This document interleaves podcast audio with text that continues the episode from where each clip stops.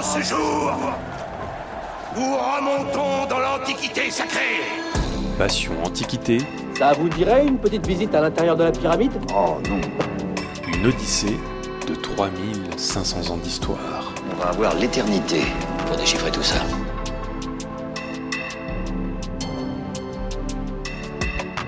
Quand on pense à l'Antiquité, on pense en général à Jules César, les pyramides d'Égypte ou peut-être les philosophes grecs. Mais c'est aussi Sumer, l'âge de fer, les Araméens, enfin tout ce que l'archéologie et l'histoire nous permettent de connaître des anciennes civilisations. Habituellement, on fait commencer l'Antiquité avec l'invention de l'écriture vers 3300 avant notre ère et on finit à la fin de l'Empire romain d'Occident en 476. Mais vous le savez, les limites des périodes historiques sont toujours floues. Et si nous pouvions parler d'Antiquité au pluriel, des rives de l'Atlantique à celles de l'Indus, de la source du Nil au mur d'Adrien Je m'appelle Fanny Cohen-Moreau et dans ce podcast Passion Antiquité, avec un S, Antiquité, vous commencez à le savoir, je vous propose de rentrer un peu plus dans le détail, d'explorer ensemble cette vaste période en compagnie de jeunes chercheurs et chercheuses qui l'étudient en master ou en thèse pour vous permettre d'en savoir plus sur cette belle période. Épisode 17 Thibaut et l'économie en Mésopotamie. C'est parti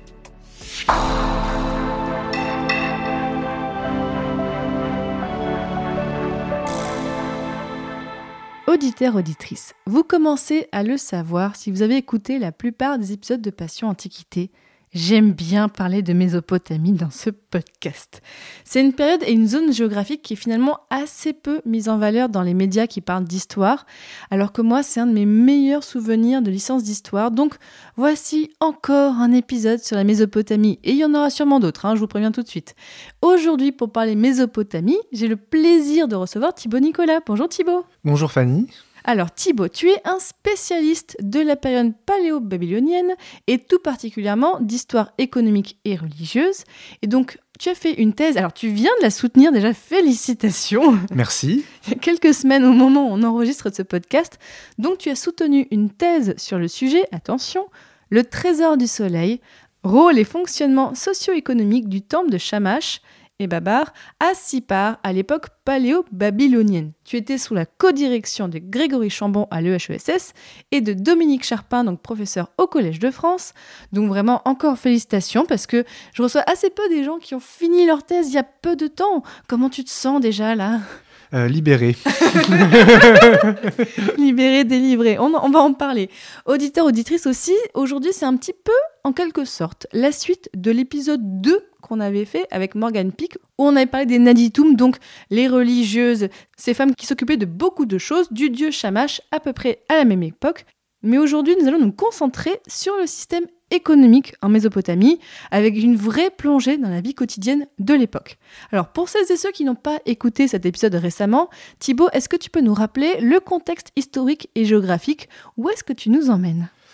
Alors, on va partir euh, dans l'actuel Irak, en Mésopotamie, sur un, un site qui euh, est le site de la ville de Sipar. Sipar, c'est une ville euh, très importante dans l'histoire mésopotamienne parce que on prétend que euh, après le déluge, elle a exercé la royauté. Il y a des textes mythologiques Le déluge qui n'est pas le déluge de la, de la Bible. qui n'est pas le déluge de la Ah Bible oui. et qui l'est en même temps. Ah dans le sens où, petite anecdote en passant, en 1872, euh, Smith, un assyriologue anglais, réussit à déchiffrer les tablettes de l'épopée de Gilgamesh, comportant notamment euh, l'épisode du déluge. Et il arrive à Londres euh, devant une assemblée de savants et il déclare, coup de tonnerre, qu'il a déchiffré un mythe mésopotamien dont les concordances et les ressemblances avec le déluge biblique sont telles qu'elles ne peuvent pas être le fruit du hasard, et donc que la Bible n'est pas un livre inspiré, mais qu'il a des origines historiques, que c'est un ouvrage qui a des sources, et que les sources désormais on les a et elles sont en cunéiforme. Waouh Que de révélations dès le début Et donc, Sipar est profondément lié euh, à cette histoire-là, à la fois l'histoire qui a fait connaître la Mésopotamie euh, chez les Grecs, chez les Romains ou euh, chez nous autres savants contemporains, puisque euh, une partie des tablettes de, l'épopée de Gilgamesh euh, ou de l'Atrahasis, qui est l'autre mythe du déluge, eh bien après euh, le déluge, euh, nous, nous disent les légendes mésopotamiennes, c'est à Sipar que l'on a enterré les tablettes de la connaissance. C'est une ville qui est très importante parce qu'elle est mentionnée aussi chez Béros, qui est un historien grec, qui est une des rares sources grecques antiques sur la Mésopotamie, et il nous parle de Sipar, qui l'appelle d'ailleurs Héliopolis, la ville du soleil, parce que Sipar était connue pour deux choses. Le fait d'être euh, une, c'était une ville marchande, une ville très prospère, située à un carrefour commercial et stratégique. D'ailleurs, euh, elle a été euh, proche de toutes les capitales. C'était à environ 80-90 km de Babylone. C'est à seulement quelques dizaines de kilomètres de Séleucie du Tigre, qui va être la capitale de la Mésopotamie à l'époque des Séleucides, les successeurs d'Alexandre le Grand dans cette région-là. Et euh, c'est à seulement 30 km au sud-ouest de Bagdad. Donc une ville bien située, presque toujours située près des centres du pouvoir, et une ville très célèbre pour son temple du soleil, d'où le nom d'Héliopolis que lui donne Béros, euh, ville du soleil en grec, parce qu'il y avait là-bas un temple, un sanctuaire en fait, pour être plus précis, très important, les Babars, Les babars. Mais qui s'écrit pas comme l'éléphant. qui s'écrit pas comme l'éléphant, non, les Babars, E E-B-A-B-B-A-R, et Babar ça veut dire, alors petit point euh, technique, sur les, les langues mésopotamiennes, je ne vais pas rentrer dans les détails des... euh, 25 langues qui avaient cours euh, dans... Euh, je ne sais pas s'il y en a 25, s'il y en a plus, s'il y en a moins, mais en tout cas, les textes cunéiformes de l'époque notent essentiellement deux langues. L'akkadien, qui est une langue sémitique, qui euh, est la langue euh, de communication euh, la plus utilisée à l'époque, et deuxième langue, le sumérien. Et le sumérien, c'est la première langue écrite de l'humanité, et ce- le sumérien est la langue pour laquelle on a inventé le cunéiforme. Donc il y a cette écriture un petit peu en bâton. Exactement, en bâton ou en clou, que vous avez peut-être étudié euh, quand vous étiez en sixième, si vous n'avez pas En continué l'histoire au-delà de la terminale, puisque c'est le seul moment du cursus scolaire, euh, à mon grand regret, où l'on fait réellement la Mésopotamie, c'est en sixième. Donc on est à Sipar. Est-ce que tu peux nous resituer On est à quelle époque aussi? Moi, je, je travaille exclusivement sur le deuxième millénaire. Les babars, C'est- C'est c'est vaste quand C'est même. vaste, oui. C'est alors je travaille même sur la première moitié du deuxième millénaire, à une époque qu'on appelle paléo-babylonienne ou amorite. Pour resituer, si vous avez écouté euh, l'épisode sur Akkad, Oui, l'épisode 13 du podcast, euh, avec Florent de Vauchel. oui, euh, vous vous rappelez peut-être que au milieu du troisième millénaire apparaît en Mésopotamie un empire akkadien, d'où le nom de la langue, et qui est centré autour de la ville d'Akkad. Donc ils sont pas très originaux, hein, c'est l'empire akkadien où l'on parle l'akkadien, centré autour de la ville d'Akkad dans le pays d'Akkad. Eh bien, Sipar, la ville que moi j'étudie, est en plein cœur du pays d'Akkad. Et donc, le deuxième millénaire, période amorite ou paléo-babylonienne, donc ça s'appelle comme ça, parce que après la période d'Akkad, euh, l'empire akkadien va s'effondrer, sans rentrer dans les détails, il va être supplanté par une dynastie sumérienne, qu'on appelle plutôt néo-sumérienne, qui reprennent les codes des grandes villes sumériennes d'autrefois parce que c'était prestigieux, et qui est centrée sur la ville d'Our, dans le sud de l'Irak actuel. Et en 2004 avant Jésus-Christ, l'empire euh, d'Our tombe. Sans doute sous le coup de plusieurs facteurs. On pense qu'il y a des facteurs écologiques, des facteurs économiques, des facteurs bureaucratiques, et que le coup de grâce est porté par la pression aux frontières d'un groupe ethnique qui s'appelle les Amorites. Les Amorites, ce sont euh, les gens qui vont fonder Babylone. Et ils vont s'installer de manière plus ou moins pacifique selon les endroits dans les différents dans les différentes euh, villes qui étaient contrôlées jusque-là par Our III, par l'empire d'Our III, dont Sipar.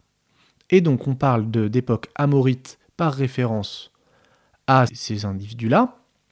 On parle aussi parfois de période paléo-babylonienne, puisque c'est la période où Babylone va prendre son importance, et paléo-babylonienne, parce que c'est la première dynastie de Babylone, puisque Babylone va exercer une souveraineté importante dans la région jusqu'à à peu près euh, sa chute au VIe siècle avant Jésus-Christ, donc presque 1500 ans plus tard, sous les coups des Perses de Cyrus le Grand. Et qu'est-ce que tu as voulu montrer dans ta thèse? Dans ma thèse, l'idée c'était de prendre un temple, en l'occurrence euh, le temple Ebabar, qui veut dire euh, maison brillante, demeure brillante, et de comprendre toute son organisation interne, mais surtout la façon dont il s'inclut dans une ville, dans un royaume, comment il est au cœur d'un certain nombre de réseaux euh, économiques et de réseaux de sociabilité, puisque moi je travaille beaucoup sur les sociabilités antiques, au-delà de, l'économie, et de, de, voir un peu comment ce temple en fait était une espèce de charnière, de point d'articulation entre un grand nombre de composantes de la société euh, babylonienne de l'époque. Alors rentrons encore plus dans le sujet du jour.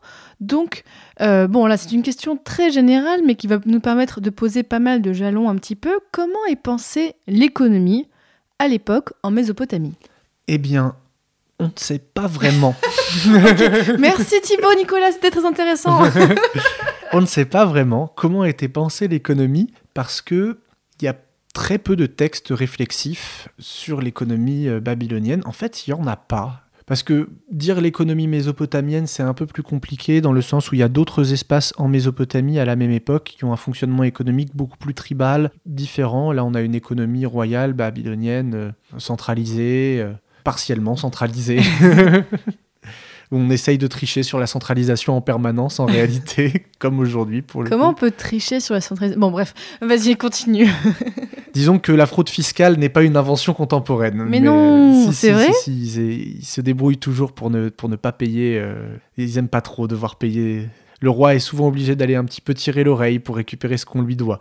Donc, à part la fraude, sur quoi repose l'économie en Babylonie Eh bien, euh, mais en fait, euh, blague à part, c'est vrai que ce système de fraude et d'esquiver en permanence et de rappeler les uns à leurs obligations et de faire en sorte que personne n'esquive, c'est quand même une composante assez importante de la pratique administrative et économique. On sait sur quoi reposait l'économie, on ne sait pas comment eux la pensaient. Par contre, l'économie, on peut avoir quelques grandes pistes euh, dessus. Déjà, c'est une économie qu'on peut qualifier d'encastrée. Qu'est-ce que ça veut dire? Alors, l'encastrement, euh, c'est un concept de Karl Polanyi, qui est un anthropologue, un économiste et historien de l'économie, qui a théorisé que dans les sociétés anciennes, l'économie était encastrée dans euh, la sphère politico-religieuse. Les deux étant d'ailleurs souvent très liés. Et euh, c'est en fait une invention de la modernité de d'extraire la sphère économique de la sphère religieuse et de la sphère politique. Mais là, comme tu me dis, au Moyen Âge, c'était ça aussi.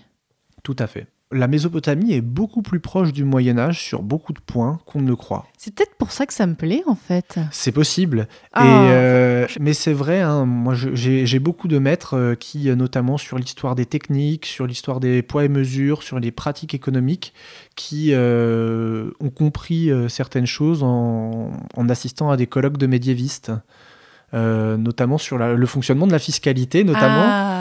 Je ne vais pas rentrer dans le détail, mais euh, un des éléments de la fiscalité, euh, ça c'est euh, Grégory Chambon, mon directeur de thèse, je lui fais un petit peu de promo, qui a découvert ça il y a une dizaine d'années, qu'il y avait des prélèvements qui avaient lieu en mesure comble. Ça veut dire quoi ça? En gros, tu amènes ta jarre ou ton panier ou ton contenant de grains et tu payes et on te demande de payer en mesure comble, c'est-à-dire avec un espèce de cône qui, dépasse de grains. En fait, il faut que ça dépasse le rebord euh, plus. Un peu comme l'expression pas plus haut que le verre. Bon, bah là, si en l'occurrence, plus haut que le panier. Et il y avait un, percepteur qui prenait une baguette et qui arasait le haut du panier et le surplus, c'était pour lui. Ah oui, c'est un système un peu assez particulier. Faut... Mais si t'en mets juste un petit peu, ça passe? Eh bien, euh, il semble que c'était assez codifié, même si on ne sait pas encore exactement, c'est encore un champ sur lequel on travaille en ce moment, on ne sait pas encore exactement quel comble on devait avoir, mais il semble que c'était assez codifié. Et ça, c'est une pratique qu'on va retrouver euh, jusqu'à la Révolution française, puisque souvent, quand on parle de Révolution française, ce qu'on a en tête, c'est euh, les privilèges, euh, le roi a trop de pouvoir, c'est un peu comme ça qu'on s'imagine les doléances des Français, mais en fait quand on regarde des cahiers de doléances, la doléance qui revient le plus souvent, c'est les prélèvements trop importants sur la C'est gabelle. toujours la thune. C'est toujours la thune Et qui ça. revient. Et en fait, une des doléances qui revient tout le temps, c'est on en a marre que les gabelous arasent nos bols de gabelle et se mettent une partie du sel dans, dans la poche en passant. Et c'est une des causes de la Révolution française, en fait. Je pensais pas qu'on allait parler de Révolution française aujourd'hui. Si on revient à la Mésopotamie, est-ce qu'on sait quel est l'objectif de cette économie? L'objectif de l'économie, en tout cas un des grands principes qui guident l'économie, c'est la stabilité. La stabilité, ça veut Oui. dire quoi? Les Mésopotamiens ont une vision, souvent on dit qu'ils ont une vision conservatrice de l'univers. C'est un peu réducteur, mais en tout cas, ils ont une vision qu'on pourrait qualifier de, de fixiste, plutôt. Ils aiment bien qu'il y ait une certaine fixité, une certaine stabilité dans l'organisation, disons, de, de l'État, dans l'organisation du Panthéon et dans l'ordre des choses. Pourtant, les dieux évoluent souvent. Moi, non, mais- Et oui, c'est assez euh, paradoxal parce qu'on sait que euh, les chefs des panthéons sont remplacés les uns après les autres au fur et à mesure des dynasties. Mais on garde toujours euh, la fidélité au chef du panthéon précédent. Donc, comment ça se traduit dans les faits, cet euh, objectif de stabilité? Dans les faits, ça se traduit par euh, la redistribution. La redistribution par les grands organismes, comme le palais ou le temple, qui ont notamment pour mission de s'assurer que les riches ne deviennent pas trop riches et que les pauvres ne deviennent pas trop pauvres. Et ça, c'est vraiment quelque chose qui gouverne toutes les interventions économiques, euh, presque toutes les interventions économiques du temple et du palais. Par exemple, les babars, le temple dont, dont je parlais, Toujours pas les éléphants. va pratiquer euh, l'accueil des, des veuves euh, en son sein. Il va euh, procéder à ce qu'on appelle des prêts de charité. Alors c'est un peu surprenant comme expression, les prêts de charité. Oui, c'est c'est- oui. c'est- C'est-à-dire que c'est comme un prêt, comme toi et moi, quand on va demander un prêt à la banque. C'est auprès de les babars qu'on allait. On demandait un prêt en disant voilà, là, euh, la récolte a lieu dans deux mois. euh, pour les deux mois qui viennent, euh, j'ai plus rien à manger. Et les babars faisaient une tablette de contrats de prêt, mais c'était des prêts qui avaient le même aspect qu'un contrat de prêt habituel, puisque en Mésopotamie, on se prêtait très régulièrement de l'argent, on s'endettait beaucoup. Je vais y revenir, c'est un point très important. Donc on faisait une tablette de prêt, mais simplement les témoins du prêt, parce que dans toute tablette de prêt, il y avait des témoins. Il y avait un prêteur, un demandeur, un créancier et un débiteur en somme, et des témoins. Et là, les témoins, dans ces cas-là, c'était les dieux eux-mêmes. Ah ouais. Oui. Il y a écrit témoin numéro 1, le dieu Shamash. Témoin numéro 2, la déesse Aya. C'est pratique. Oui, oui, c'est. Ils une- seront toujours là et tout ça. Exactement, en fait. C'est une manière de montrer que la garantie de ce prêt, c'est une garantie divine qui repose sur l'organisme du temple qui euh, est par définition durable. C'est je te jure devant Dieu. Enfin, c'est ça un petit peu? C'est les prêts garantis par l'État, en fait. Et euh, c'est le- c'est ce prêt qui euh, ne dépend pas d'un d'un individu qui peut mourir, euh, se rétracter, etc. Donc là, on voit effectivement le mélange entre l'économie, la religion. C'est beaucoup plus entremêlé. Tout à fait. Et il y a un autre élément très important sur ces prêts de charité, c'est qu'ils comportent une clause qui est la clause qu'on appelle Shalmu Baltou. Ça veut dire Shalmu être sauf, être sain et sauf, et Baltou être en bonne santé. Et donc en gros, le prêt est à rembourser quand le débiteur sera en bonne santé et sera sauf. C'est du bon sens là. Il faut comprendre euh, ces expressions-là au sens économique en réalité. Être en bonne santé, c'est être en bonne santé financière. Être sauf, c'est euh, être revenu dans une situation euh, économique euh, suffisamment stable pour rembourser le prêt. Donc là, ça revient à ce que tu disais tout à l'heure sur le côté stabilité. On veut pas, en fait, que la personne se mette mal pour l'intérêt économique. Tout à fait, et même euh, ça va même encore plus loin que ça parce que euh, on s'est rendu compte euh, que ce qui était très important, c'est qu'il n'y avait pas de date de retour indiquée sur ces tablettes-là. Bah non, c'est le Dieu qui garantit. Exactement. Et donc, en fait, ce sont des dons déguisés. En réalité, le temple donne aux pauvres pour éviter qu'ils ne meurent de faim. Mais tu n'as pas eu de traces de retour? Non, il rembourse pas. Mais en fait, si, c'est ça qui est super important, c'est de comprendre pourquoi est-ce que, euh, au lieu de dire on leur donne de l'argent, pourquoi est-ce qu'on fait ce- cette fiction? Eh bien, parce que la fiction économique du prêt, elle est cruciale, parce qu'elle permet de créer de la dette. Oula. C'est- C'est-à-dire En fait, l'économie euh, mésopotamienne, là pour le coup je dis mésopotamienne à dessein parce que c'est pas que en Babylonie, c'est une économie qu'on pourrait qualifier d'économie de l'endettement. Là on est vraiment dans le cœur de mon sujet et, et du livre qui devrait en sortir, je l'espère. Rends-nous ça accessible pour des personnes qui n'y connaissent rien en économie. hein, Je compte sur Tout toi. à fait. Moi, j'y connais rien, donc c'est pour ça que ça sera pas compliqué. Euh, moi, j'y, je vais... Si tu es trop précis, je vais rien comprendre. L'idée en fait c'est que pour eux c'était quelque chose de simple et donc c'est simple à expliquer et simple à comprendre. En fait c'est quelque chose qui est plus de l'ordre anthropologique que de l'ordre économique. C'est une société qui repose intégralement sur la dette. Les gens sont endettés entre eux, ils sont endettés auprès des temples, ils sont euh, endettés euh, sur euh, parfois, ils s'échangent des, titres de dette, par exemple pour financer une expédition commerciale. Chaque partenaire commercial va apporter du capital. Ils vont apporter euh, de l'or, de l'argent. euh, alors de l'or pas trop parce que c'est pas très utilisé, mais de l'argent et du grain beaucoup, euh, des esclaves. Et il y en a qui mettent aussi dans le, pot commun des titres de dette en disant voilà, euh, moi je mets la dette que un tel, euh, une dette de euh, une mine d'argent que un tel a envers moi. Donc c'est une tablette d'argile, mais qui dans l'esprit des gens vaut euh, potentiellement, dans leur micro-société de marchands, vaut une mine d'argent. Mais ça ne vaut que dans leur micro-société de marchands. Donc les dettes sont vraiment très importantes parce qu'elles relient en fait tous les individus entre eux. Tout le monde est endetté auprès de tout le monde, et elles relient les individus auprès des dieux. On y revient. Et c'est ça. Et en fait, les dieux sont, et notamment le dieu Shamash, les, ces dieux sont au cœur d'un réseau de dettes qu'ils articulent, qu'ils garantissent parfois, et qu'ils surveillent. Puisque c'est devant ce dieu Shamash que euh, les marchands qui font une association commerciale ou qui rompent leur association commerciale vont parfois euh, faire leur comptabilité. C'est devant le dieu Shamash que l'on va venir euh, eh bien, euh, témoigner euh, au sujet d'un prêt ou au sujet d'une vente. Donc là, je comprends à quel point en fait les temples sont importants. Vu l'importance des dieux dans cette économie, forcément, les temples ont de l'importance dans l'économie. Ils en ont encore plus à Sipar, parce que le temple en question, c'est le temple de Shamash, qui est le dieu du soleil, mais aussi le dieu de la justice. Et l'économie, chez les Babyloniens, elle se pense essentiellement comme une composante de la justice. On est encore en train d'ajouter une couche, il y a aussi la justice qui se mêle par-dessus tout ça. Oui, tout à fait. En fait, l'économie euh, chez, les, chez les Babyloniens, c'est vraiment, euh, c'est c'est vraiment une composante de la justice, dans le sens où est économiquement viable ce qui est euh, pensé comme juste. Les poids et mesures doivent être justes, ne doivent pas être truqués, puisqu'on est dans une économie où euh, il n'y a pas de monnaie frappée.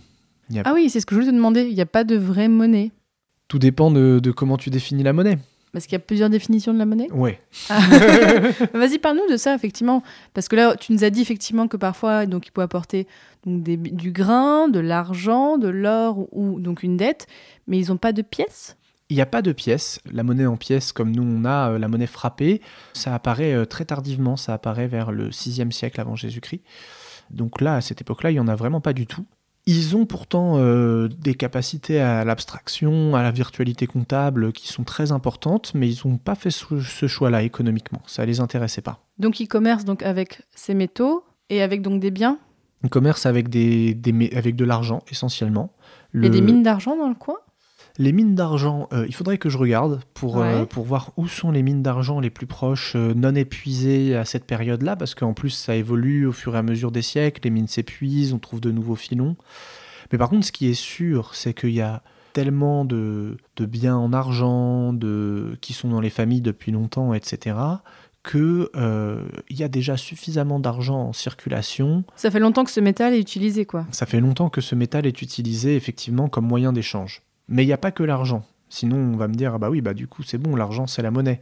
Il y a aussi le grain. Dans les expéditions au long cours, il peut y avoir de l'or. C'est plus rare, mais ça peut arriver. C'est très rare quand même qu'on utilise l'or. L'or, c'est plutôt pour les statues aux dieux, c'est vraiment un métal de prestige. C'est essentiellement le grain et l'argent. C'est des grains de quoi d'ailleurs? C'est de l'orge. De l'orge, ok. Ouais. Euh, quand on parle de grain, on parle essentiellement d'orge au Proche-Orient, un peu de sésame, mais c'est beaucoup de l'orge. C'est pour ça que la bière de Mésopotamie est connue aussi. J'en avais déjà parlé, je crois, dans un épisode, mais parce qu'il y avait une émission de radio qui en avait parlé, qui s'appelait Sur les épaules de Darwin, qui a parlé de notamment de la bière de Mésopotamie. J'avais adoré ce sujet. Je vous mettrai la référence sur le site, mais à chaque fois, je, je place cet épisode-là. Ben, la bière, effectivement, c'est un élément très important parce que ça peut être un élément de rémunération aussi. On peut rémunérer en bière. On peut payer les gens en bière et, euh, et ce que je trouve très drôle, c'est qu'on paye notamment les marins en bière. des bateliers qui font, alors c'est pas vraiment des marins parce qu'ils vont pas sur la mer, mais euh, Ils sont sur les fleuves plutôt. sur les fleuves, voilà, les, les bateliers euh, qui sont sur les fleuves et les canaux, ils sont souvent rémunérés en bière. Donc déjà à cette époque-là. Oui, et il y a une autre catégorie de personnes que, qui semblent être rémunérées en, en bière assez régulièrement, c'est les mercenaires. Comme quoi, hein Parce après, donc ils, après, ils pouvaient revendre leur bière pour s'acheter d'autres choses. Alors ils sont rémunérés euh, en bière, en grains, euh, en plusieurs choses en réalité. Et puis surtout ils sont, euh, ils sont logés, ils sont nourris, ils sont entretenus. Puis ils ont aussi euh, des versements en, en- parfois en, en vêtements. Donc il y a plein de façons différentes d'être rémunéré. Mais Oui. là, déjà, une question que j'ai aussi. euh, donc ça veut dire qu'il y avait des lois. Alors là, là pareil, j'y connais pas grand-chose en économie, j'utilise sûrement pas les bons termes. Mais pour dire, ok, euh, je dis ça au hasard, mais un vêtement est égal deux bières, ce genre de choses, est-ce que c'était fixé? Oui et non. Euh, Merci. oui et non. Et en fait, c'est vraiment quelque chose de très important là aussi que, que tu soulignes. On a des édits, euh, notamment vers le XVIIe siècle avant Jésus-Christ, qui indiquent des prix qu'on appelle euh, des prix entre guillemets du marché. Et euh, on sait, alors là je fais un saut dans le temps, un millénaire après, on a ce qu'on appelle les tables de, prix, euh, de prix du marché, où il y a un prix du marché qui établit que tant de litres de grains, ça vaut tant de grammes d'argent, ça vaut tel vêtement de bonne qualité, etc. On a des tables de correspondance. La question, c'est comme tout document législatif, c'est à quel point est-ce que c'était vraiment suivi? Et il y a des travaux qui ont été faits sur les correspondances de prix, et il s'avère que euh, c'est peut-être plus compliqué que ça, et qu'il y avait une espèce de taux de base, mais la variation autour du taux de base est quand même assez importante, assez fluctuante, mais qui avait quand même une notion de juste prix. On a des plaintes dans des lettres, voire des procès, où on reproche à euh, certains marchands d'avoir fait des prix euh, beaucoup trop élevés euh, pour telle ou telle marchandise et d'avoir euh, profité de la disette, d'avoir été des profiteurs de crise en fait. Et on va leur reprocher ça, de, de s'être servi de la famine qui a suivi une guerre pour s'enrichir personnellement aux dépens de la société. Et ça, c'est quelque chose qui est très très mal vu par les Mésopotamiens, et ça me permet de revenir sur cette histoire d'équilibre, de stabilité. L'usure, la, la vraie usure, le fait qu'on puisse amener quelqu'un à l'esclavage pour dette à force de l'endetter, c'est quelque chose qui est assez mal vu dans l'esprit des Mésopotamiens. D'ailleurs, de manière générale, dans l'Antiquité, c'est euh, quelque chose de, de très mal perçu. Je vous recommande vraiment la lecture de l'excellent anthropologue David Graeber, qui s'appelle Dette, les 5000 premières années, euh, les, les 5000 suivantes sont à écrire. et il a travaillé beaucoup là-dessus, et il montre que, en fait, euh, l'esclavage pour dette est beaucoup plus inacceptable dans la mentalité des gens que l'esclavage tout court, puisque quand on est esclave, fils d'esclave, au fond, d'une certaine manière, c'est comme ça. Mais que quand on devient esclave pour dette, c'est qu'on est né égaux avec son maître, on est parti du même point potentiellement, et on arrive dans une situation où on doit le servir. Et ça, c'est complètement inacceptable. Alors pour éviter que le, le pays euh, s'enfonce dans la révolte ou dans euh, la confiscation des richesses par une toute petite minorité, eh bien, à intervalles réguliers, le roi proclame quelque chose de très important qui s'appelle la Misharum. Micharoum? La Misharum, tout à fait. Et on revient à l'idée de la justice. C'est en ça que je dis que l'économie est une composante de, de la justice. Misharum, ça veut dire d'une certaine manière justice. C'est une des deux formes de justice en Mésopotamie. Il y a deux justices en Mésopotamie. Il y a la justice qu'on peut appeler Kitum et la justice qu'on peut appeler Misharum. La justice Kitum, c'est une sorte de justice immanente. C'est ce qui est juste, c'est ce qui est bon du point de vue de la justice. La justice Misharum, c'est la justice réparatrice. C'est quand il y a quelque chose qui a été euh, renversé, qui a été euh, dégradé et qu'il faut restaurer l'équilibre et la justice. Et les déesses Kitum et Misharum, puisque en plus d'être des notions, ce Ah. sont des déesses, Forcément. Toujours des dieux. voilà, les déesses Kitum et Misharum sont les filles de, devine quel dieu?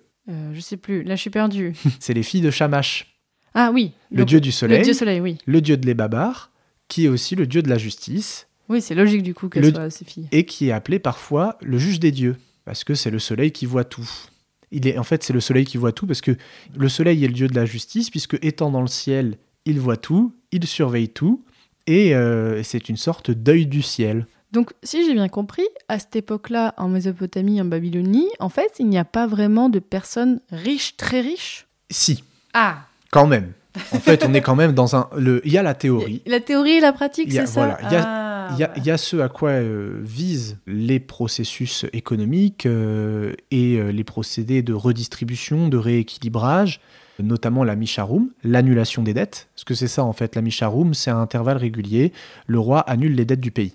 Alors il y a certaines dettes qui ne sont pas annulées, je ne rentre pas dans les détails, mais globalement, on relâche les esclaves pour dettes euh, et les, dettes sont abolies, ce qui fait que tout le monde peut repartir à zéro. Et on retrouve ça dans la Bible aussi, c'est le jubilé euh, dans la Bible, c'est quelque chose qui se faisait. Ça n'empêche pas qu'il y a des individus qui sont extrêmement riches et d'autres individus qui sont extrêmement pauvres. Mais euh, l'idée, c'est que, au-delà d'un correctif pour des inégalités sociales fortes, c'est surtout empêcher une révolte et garantir une sorte d'équilibre dans le royaume qui importe aux dirigeants et aux grands organismes comme les temples. On voit apparaître les pauvres dans nos sources, on- mais on n'entend jamais leur voix. Le problème, c'est qu'on n'entend pas non plus tant que ça les voix des puissants. On n'entend que la voix des administratifs, en fait. En fait, on entend dans le cadre de les Babars, à part quelques lettres, pour mon dossier, hein, en fait, on connaît euh, ce temple même pas par des archives internes du temple, mais par les contrats qu'il a noués avec des, des individus extérieurs, et on les connaît par ces familles extérieures au temple qui faisaient affaire avec lui. Donc, à quel point est-ce que ces gens-là étaient riches ou pauvres? Eh bien, il y a les deux.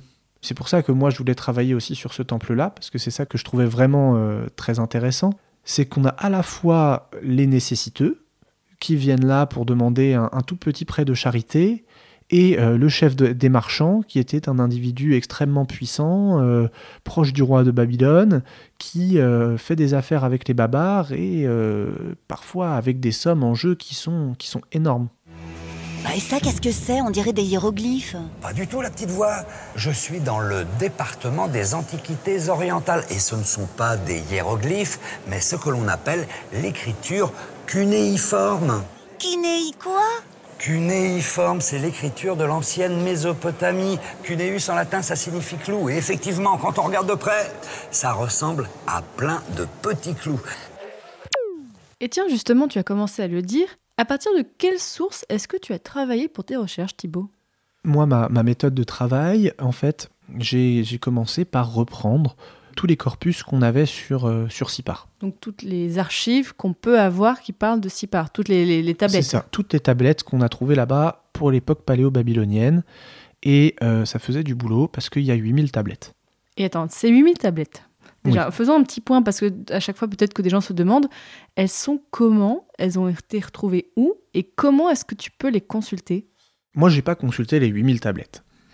Heureusement. Je suis parti de travaux de gens qui euh, ont édité certaines tablettes complètement. Je vais faire l'histoire d'une tablette Ouais. depuis euh, son oubli euh, jusqu'à son intégration à un travail de thèse. Vas-y. En fait, une tablette qu'on retrouve, c'est soit une tablette de prestige que les anciens ont voulu conserver, typiquement un texte de fondation, le récit du déluge, soit un texte qui a été mis au rebut, soit un texte qui a été abandonné parce qu'on fuyait la ville pendant sa destruction. Ça recouvre l'essentiel des, documents qu'on retrouve.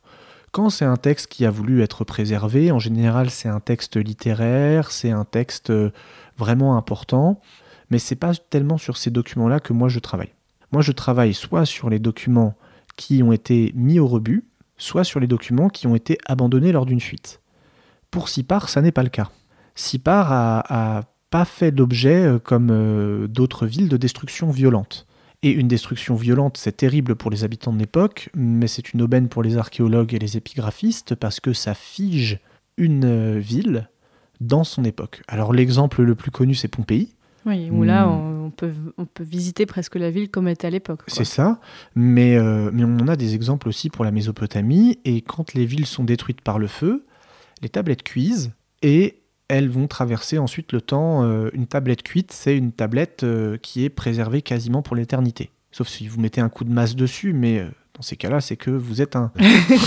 Donc les archéologues ont retrouvé ces tablettes. Ils ont trouvé des tablettes qui avaient été mises au rebut. Moi, le problème que j'ai, c'est que mon temple, les Babars, il a continué d'être actif pendant, deux- pendant presque 2000 ans. Waouh, ah ouais. Donc, les tablettes, l'argile de mes tablettes, il y a de fortes chances que soit euh, ça a été détruit, soit ça a été réutilisé pour refaire autre chose en argile, parce qu'en fait, c'est euh, comme nous avec notre papier qu'on recycle, eux c'est pareil, ils recyclaient euh, les tablettes d'argile. Oui, c'est logique, oui. Des fois même ils s'en servaient pour faire du remblai ou autre. Alors euh, moi c'est pas le cas, donc c'est pour ça que j'ai pas les, les tablettes de les lui-même.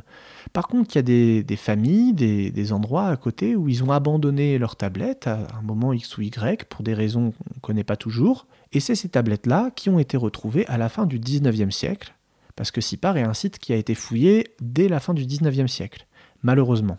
C'est-à-dire Bah, Pas très bien, c'est ça? Même très très mal. Ah Sans manquer de respect à- à nos grands anciens, Oh, ils sont morts, c'est. Ils ont euh, fait avec les techniques de l'époque, certains avec euh, une volonté de faire ça bien, mais avec les limites de la technique de- des techniques de l'époque, et certains dans une entreprise euh, de pillage euh, qui a été reconnue comme telle, même dans un contexte de rivalité franco-britannique très forte en plus, où il fallait amener un maximum de tablettes euh, au jour, et donc bah, on s'est retrouvé avec des tablettes qui ont été achetées en masse par les Anglais du British Museum, et qui sont aujourd'hui, l'essentiel des tablettes de Sipar sont au British Museum. Il y en a d'autres qui ont été trouvées lors de fouilles ultérieures menées par des Allemands, puis par des Irakiens. Celles des fouilles allemandes sont au Pergamon Museum et celles des fouilles irakiennes sont au musée de Bagdad. Et euh, nous aussi, on a fouillé euh, au début du XXe siècle. Tu veux dire nous les Français? Nous les Français. D'accord, oui. non mais... les Français ont fouillé aussi, euh, sous l'ég- sous l'égide du père Scheil notamment. Ces tablettes-là sont au Louvre. Oui, donc on les a quand même ramenés nous aussi. Hein. Tu critiques les Anglais, mais on a fait pareil oui, en fait. on n'a on pas fait mieux. Voilà, non mais... Mais la différence entre euh, les fouilles de Scheil et euh, les, les achats précédents des Anglais, c'est que euh, les fouilles de euh, ont aussi donné des relevés topographiques et il a plus ou moins tenté de faire quelque chose qui se rapproche de dire qu'on a trouvé ce genre de tablette à tel endroit. D'un peu plus documenté la d'un fouille. peu plus c'est ça documenter la fouille, c'est ça, même si on est très loin de, de ce qui nous permettrait d'exploiter ces fouilles euh, du point de vue euh, de relier les textes à l'archéologie. Et puis ensuite, il y a eu des fouilles clandestines à Sipar, parce que euh, les, les habitants se sont rendus compte que les Européens achetaient les tablettes, donc qu'une tablette, ça valait de l'argent. Et entre deux campagnes de fouilles, ils ont fouillé le site de manière un peu anarchique, ils ont fait des sondages un peu anarchiques, ce qui fait que les tablettes, en plus de différentes époques, se sont mélangées, qu'il y a eu des choses cassées, etc. Donc c'est des tablettes pour lesquelles généralement on n'a pas de contexte, les tablettes de Sipar. Donc tu peux seulement t'appuyer sur le texte qui est Exactement. dessus, ouais. On peut s'appuyer que sur le texte. C'est des tablettes d'argile qui sont incisées euh, avec un calame de façon à inscrire des clous dedans, euh, des petits bâtons, qui c'est l'écriture cunéiforme. C'est une époque où la standardisation de l'écriture n'est pas totale, donc on a des mains de scribes, on a des façons de faire les signes qui sont pas absolument identiques. Déjà, c'est une première difficulté. C'est des tablettes qui sont souvent euh, très fragmentaires, très abîmées, et qui, euh, en plus de ça, donc n'ont pas de contexte, je le disais, ce qui les rend euh, parfois un peu difficiles. L'avantage, c'est que on en a un très grand nombre, on en a plusieurs milliers, certaines seulement à l'état de transcription, c'est-à-dire que il y a quelqu'un au début du XXe siècle, souvent un conservateur du British Museum, qui a pris la tablette et qui en a fait une copie, souvent d'une qualité qui va de d'incroyablement bonne à euh, médiocre.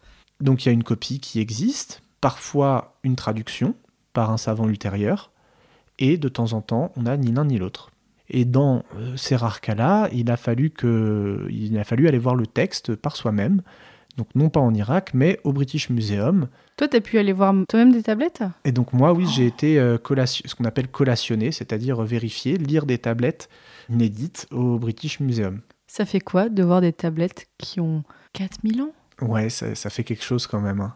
Ça doit être incroyable. ouais, c'est euh, c'est c'est assez fou en fait de se dire que là on est en prise directe avec sa documentation que euh, et puis quand c'est des inédits quand c'est des inédits c'est complètement Donc c'est-à-dire que quand jamais quelqu'un a travaillé Ouais. dessus avant, c'est moi c'est un truc que je trouve complètement fou c'est de te dire que euh, ce texte là bon si tu es arrivé à savoir que il concernait peut-être ton corpus c'est qu'il y a au moins euh, deux ou trois autres savants qui l'ont rapidement euh, feuilleté parcouru mais que personne l'a jamais traduit te dire que tu es le premier à euh, traduire intégralement un texte depuis 4000 ans c'est assez fou waouh, elles sont grandes comment, tu, vu que tu en as vu en vrai? Eh bah, euh, ça, ça dépend. hein. Moi, ce que j'étudie, euh, c'est des, souvent des, des textes administratifs euh, ou des tablettes de prêt. Ça fait souvent la taille de... Ça tient dans la paume d'une main. Oh, c'est tout petit Oui, c'est tout, c'est assez petit. Et, et les grandes tablettes d'achat, ça fait la taille d'un téléphone portable à peu près. Donc il y a toutes ces informations sur des toutes petites choses comme ça? Ah, on a même des plus petites. hein. Ah, des j'imagine que c'est plus font- grand que ça, tiens. Non, non, il y a des choses qui sont vraiment toutes minuscules. euh, des billets de réception euh, qui font euh, la taille. des- Moi, le premier truc qui me vient en tête, c'est, tu sais, les vieux écrans de Tamagotchi, là. Je sais pas pourquoi. Oui, oui, je vois, je vois. Ou un cadran de montre, ça fait à peu près cette taille-là. Non, ça peut être vraiment très petit.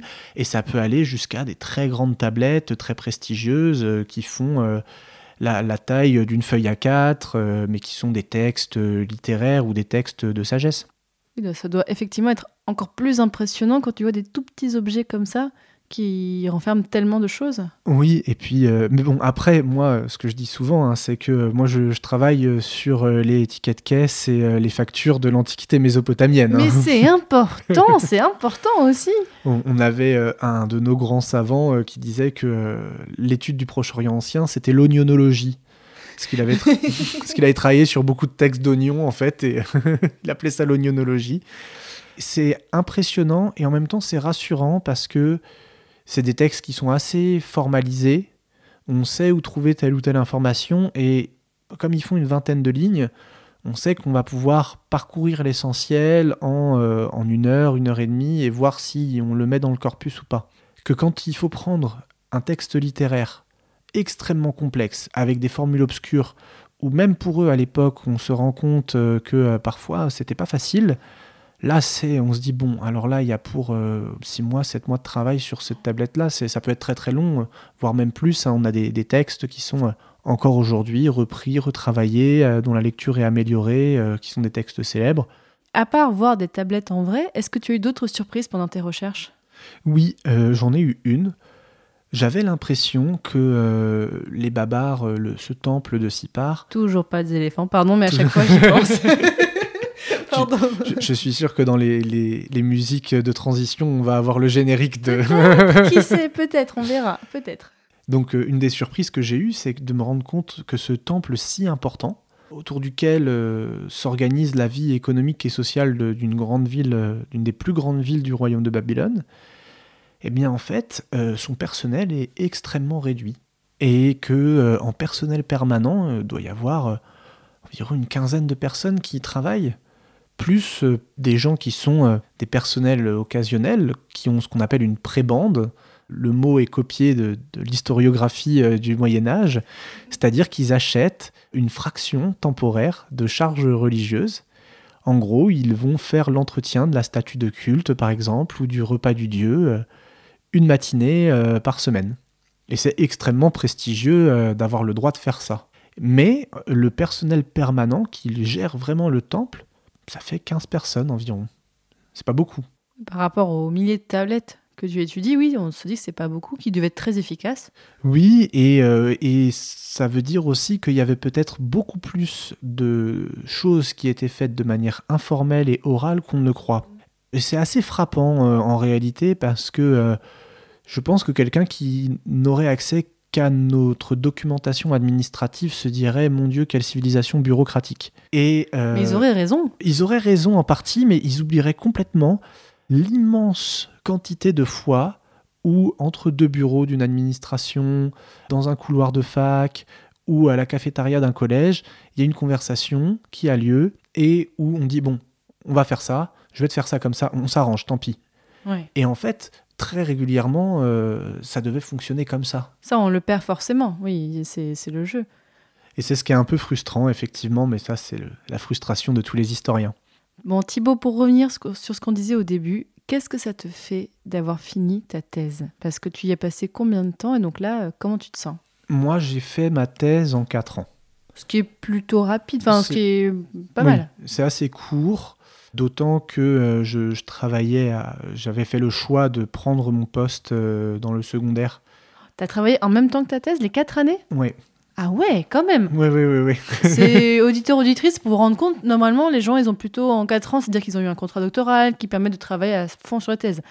Ouais, t'as dû passer des bonnes soirées, toi, sur les cuniformes. je- j'y ai passé beaucoup de temps. Alors, c'était un choix aussi euh, de, de le faire comme ça parce que je, je voulais enseigner. Et euh, une fois qu'on est rentré dans l'enseignement, c'est difficile de prendre une disponibilité ou de s'arrêter.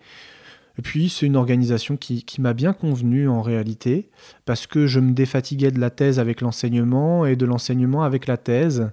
Et euh, j'ai, je crois, réussi à éviter l'effet de lassitude que peuvent avoir euh, beaucoup de, de doctorants en fin de thèse. Bah, c'est quand même fort d'avoir réussi à tenir tout ça, parce que tu le dis comme ça, on a l'impression que c'est facile, mais ça devait être dur à tenir, ça te fait des, grosses journées. Ça demande beaucoup d'organisation, mais ça apprend aussi à faire un, un usage euh, efficace du temps qu'on a devant soi. Par contre, là, je, je me sens quand même euh, assez libéré, parce que euh, je suis pas du tout fatigué de mon sujet. Je sais qu'il y a des, gens qui finissent leur thèse, ils en peuvent plus de leur sujet. Ils veulent plus en entendre parler, ils veulent plus travailler dessus. Moi, pas du tout. J'ai l'impression qu'il y a encore euh, beaucoup de choses à, découvrir, que j'ai ouvert une porte, mais que euh, reste euh, toute la maison à visiter. Par contre, je suis très très très content d'avoir terminé, d'avoir euh, pas à relire une euh, 28e fois euh, l'organisation de ma bibliographie, même si je sais qu'il reste des coquilles et que si mes directeurs m'entendent dire ça, ils vont dire si si si si relisez votre bibliographie. D'être content en fait de tout simplement euh, la satisfaction de d'être arrivé à un résultat tangible, d'avoir un manuscrit, euh, un travail fini euh, qui a un début, une fin, euh, une problématique euh, qui trouve une réponse à, à l'issue de, de la thèse. Elle fait combien de pages ta thèse? Euh, 550 pages. Oui, c'est un beau bébé, oui, Ouais. effectivement. C'est pas si gros que ça comparé à ce Oui. qu'ont fait certains de mes collègues, mais, euh, mais ça fait 550 pages sans les textes. Oui, sans, sans les annexes. Alors avec une partie des annexes, D'accord. les, les annexes que je veux publier, mais à côté de ça, il y a encore euh, 200 pages que je garde que pour moi de, traduction et de transcription de textes, euh, environ euh, 100 à 200 pages de textes euh, qui euh, doivent être vraiment bien retravaillés pour faire euh, l'objet d'une publication, mais je ne désespère pas de, de suffisamment bien les traduire euh, et bien les transcrire pour euh, un jour les publier.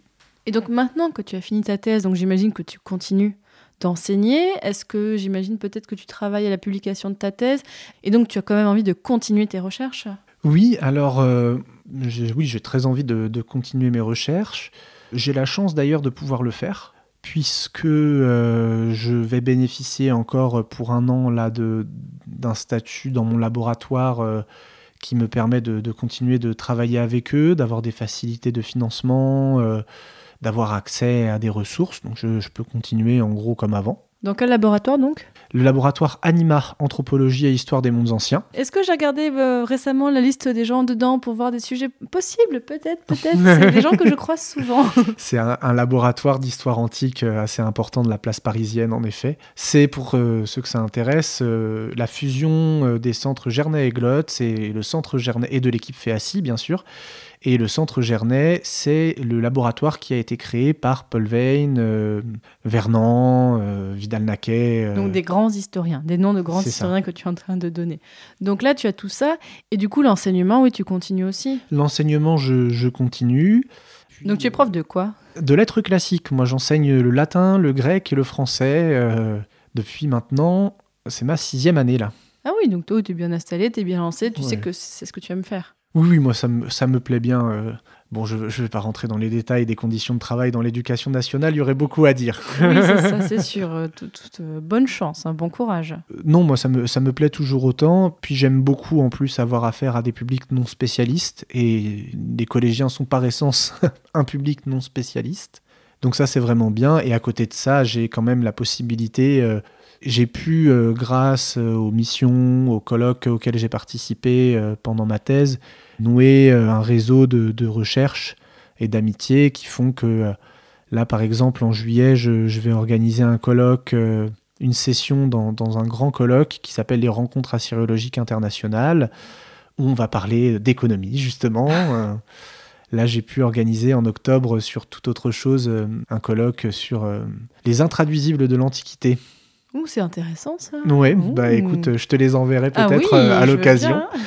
Et euh, en fait, l'idée, c'est de voir quels termes on n'arrive pas à traduire euh, dans l'Antiquité et pourquoi. Et donc, moi, j'ai travaillé sur des termes mésopotamiens que même les Grecs n'arrivaient pas à traduire. Tu m'étonnes. bon alors pour finir Thibaut, est-ce que tu aurais un conseil pour les personnes qui voudraient étudier cette période ou est-ce que éventuellement tu aurais un conseil sur des sujets qui mériteraient d'être étudiés? Parce que j'imagine qu'il y a encore des choses à découvrir sur l'économie de, de Mésopotamie. Alors, sur l'économie mésopotamienne, euh, il y a euh, effectivement beaucoup de, beaucoup de choses qui méritent euh, d'être faites. Un travail sur les salaires, par exemple, ce serait vraiment quelque chose de passionnant. Ça a été commencé outre-Atlantique de très très belle manière par euh, un jeune docteur de, de l'Université de Chicago, mais je pense que ça peut être continué. Je pense que travailler de manière plus précise sur les réseaux de sociabilité à grande échelle euh, entre euh, les élites urbaines, il y a vraiment quelque chose de passionnant à faire. Et j'aimerais bien le faire d'ailleurs, mais si quelqu'un veut le faire, à- veut le faire avec plaisir. Non, surtout, je, je crois qu'il faut euh, renforcer la, la place de, de ces études-là dans le, le cursus historique, classique, puisque euh, c'est, euh, on s'en rend compte aujourd'hui, les, liens euh, avec l'Égypte, avec la Grèce, avec Rome sont beaucoup plus importants qu'on ne croit. et puis c'est une époque qui mérite d'être étudiée pour elle-même aussi et qui est extrêmement riche. C'est 2000 ans d'histoire, la Mésopotamie, 3000 si on rajoute l'époque sumérienne qui est moins bien documentée. Donc il y a quand même de quoi faire.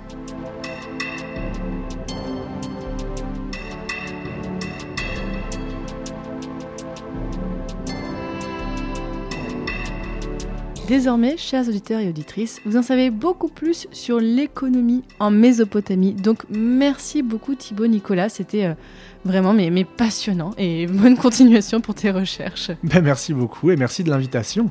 Ah bah avec plaisir. Donc euh, auditeurs, auditrices, si la Mésopotamie vous intéresse, alors vous pouvez écouter mon épisode 2 où on a parlé des Naditum de Mésopotamie. J'en ai parlé au début.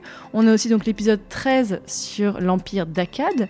Et aussi j'ai fait l'épisode 10 sur la Mésopotamie, mais là au deuxième siècle. Donc 2000 ans après ce qu'on a dit aujourd'hui. Donc c'est le même espace, mais dans un tout autre contexte.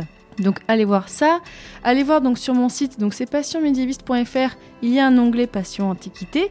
Il y aura un article qui accompagne l'épisode, on vous mettra des références de tout ce qu'on a dit aujourd'hui, des résumés, on vous mettra des cartes, on vous mettra tout ça. Allez voir et profitez que vous êtes sur le site pour aller voir donc tous mes autres podcasts, donc Passion Antiquité, mais j'ai aussi Passion Moderniste et j'ai aussi Passion Médiéviste, où là, bah, des heures et des heures et des heures de podcasts sont là pour vous occuper et vous apprendre plein de choses.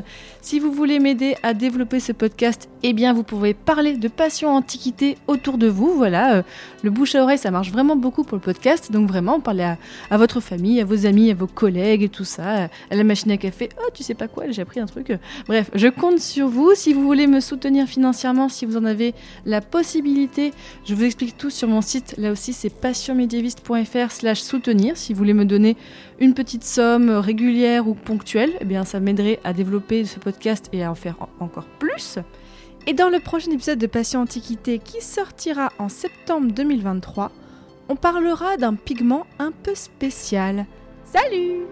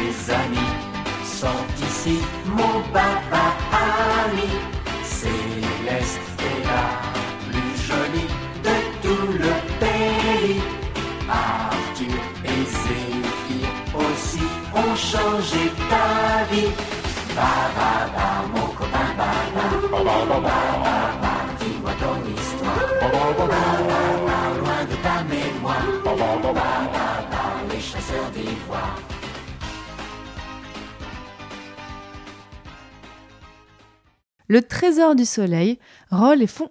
Roll. Oui, d'où il vient celui-là?